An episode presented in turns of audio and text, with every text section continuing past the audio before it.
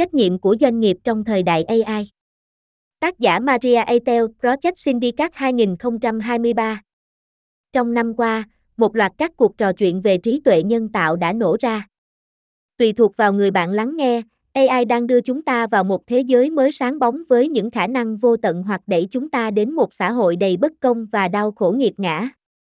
Gọi chúng là kịch bản Barbie và Oppenheim, thu hút sự chú ý và khác biệt như các bộ phim bom tấn Hollywood của mùa hè.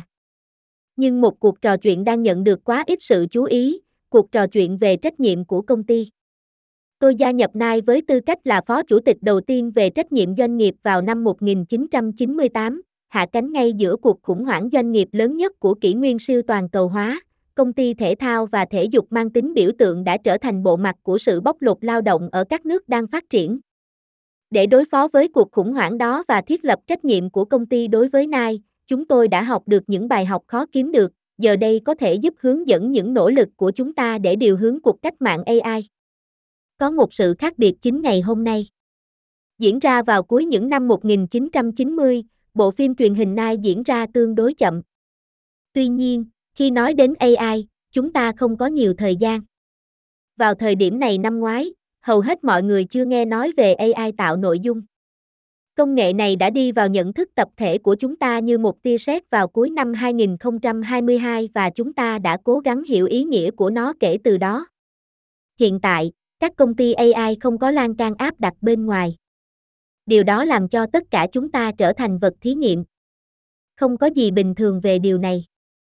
Nếu Boeing hoặc Airbus giới thiệu một chiếc máy bay hứa hẹn sẽ rẻ hơn và nhanh hơn, nhưng có khả năng rất nguy hiểm, chúng ta sẽ không chấp nhận rủi ro.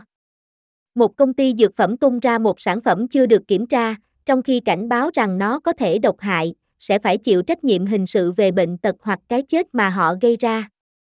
Vậy tại sao các công ty công nghệ lại đưa ra thị trường các sản phẩm AI mà chính họ cảnh báo có nguy cơ tuyệt chủng? Ngay cả trước khi AI bùng nổ, Big Tech và nền kinh tế chú ý đã phải đối mặt với những lời chỉ trích ngày càng tăng vì tác hại của chúng.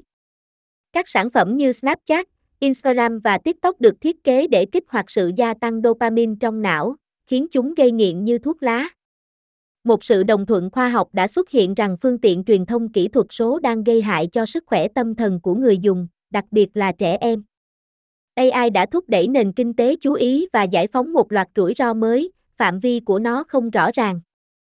Và trong khi những lời kêu gọi về quy định ngày càng lớn hơn, khi chúng đến từ chính những người đứng sau công nghệ, chúng xuất hiện phần lớn như các chiến dịch quan hệ công chúng và chiến thuật gian lận của công ty.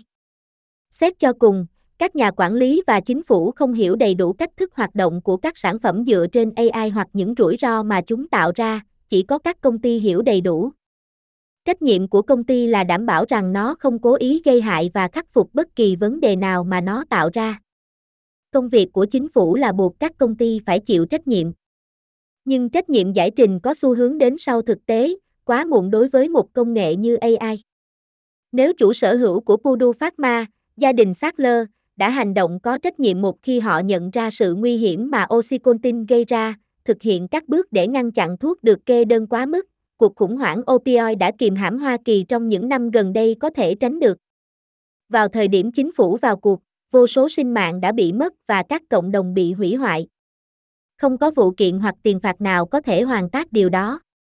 Khi nói đến AI, các công ty có thể và phải làm tốt hơn. Nhưng họ phải hành động nhanh chóng, trước khi các công cụ do AI điều khiển cố thủ trong các hoạt động hàng ngày đến mức nguy hiểm của họ được bình thường hóa và bất cứ điều gì họ giải phóng đều không thể ngăn chặn. Tại nay, đó là sự kết hợp giữa áp lực bên ngoài và cam kết nội bộ để làm điều đúng đắn dẫn đến một cuộc đại tu cơ bản mô hình kinh doanh của mình. Ngành công nghiệp AI non trẻ rõ ràng đang cảm thấy áp lực bên ngoài. Vào ngày 21 tháng 7, Nhà Trắng đã bảo đảm các cam kết tự nguyện từ 7 công ty AI hàng đầu để phát triển các sản phẩm an toàn và đáng tin cậy, phù hợp với kế hoạch chi tiết cho tuyên ngôn nhân quyền AI đã được giới thiệu vào năm ngoái. Nhưng các hướng dẫn tự nguyện mơ hồ để lại quá nhiều chỗ có thể có tác động nguy hiểm. Tương lai tập thể của chúng ta bây giờ phụ thuộc vào việc liệu các công ty, trong sự riêng tư của phòng hội đồng quản trị, các cuộc họp điều hành và các phiên chiến lược kín, có quyết định làm những gì đúng hay không. Các công ty cần một sao bắt đầu rõ ràng mà họ luôn có thể tham khảo khi họ theo đuổi sự đổi mới. Google đã đúng trong những ngày đầu, khi tôn chỉ của công ty là đừng xấu xa. Không có công ty nào nên cố ý làm hại mọi người trong việc theo đuổi lợi nhuận. Sẽ không đủ cho các công ty chỉ đơn giản nói rằng họ đã thuê các nhà quản lý cũ và đề xuất các giải pháp khả thi. Các công ty phải đưa ra các kế hoạch hành động AI đáng tin cậy và hiệu quả để trả lời 5 câu hỏi chính. Những hậu quả tiềm ẩn không lường trước của AI là gì? Làm thế nào bạn giảm thiểu từng rủi ro được xác định? Các cơ quan quản lý có thể sử dụng những biện pháp nào để giám sát nỗ lực của các công ty nhằm giảm thiểu các mối nguy hiểm tiềm ẩn và buộc họ phải chịu trách nhiệm? Các cơ quan quản lý cần những nguồn lực nào để thực hiện nhiệm vụ này? Và làm thế nào chúng ta biết rằng lan can đang hoạt động? Thách thức AI cần được đối xử như bất kỳ cuộc chạy nước rút nào khác của công ty. Yêu cầu các công ty cam kết một kế hoạch hành động trong 90 ngày là hợp lý và thực tế. Không có lời bào chữa. Bỏ lỡ thời hạn sẽ dẫn đến tiền phạt đau đớn. Kế hoạch không cần phải hoàn hảo, và nó có thể sẽ cần phải được điều chỉnh khi chúng ta tiếp tục học hỏi, nhưng cam kết với nó là điều cần thiết. Các gã khổng lồ công nghệ phải cam kết bảo vệ con người cũng như tối đa hóa lợi nhuận. Nếu vạch đích duy nhất là điểm mấu chốt, tất cả chúng ta đều gặp rắc rối. Maria Eitel từng là phó chủ tịch sáng lập của Nai về trách nhiệm doanh nghiệp trước khi thành lập quỹ Nai và GFF.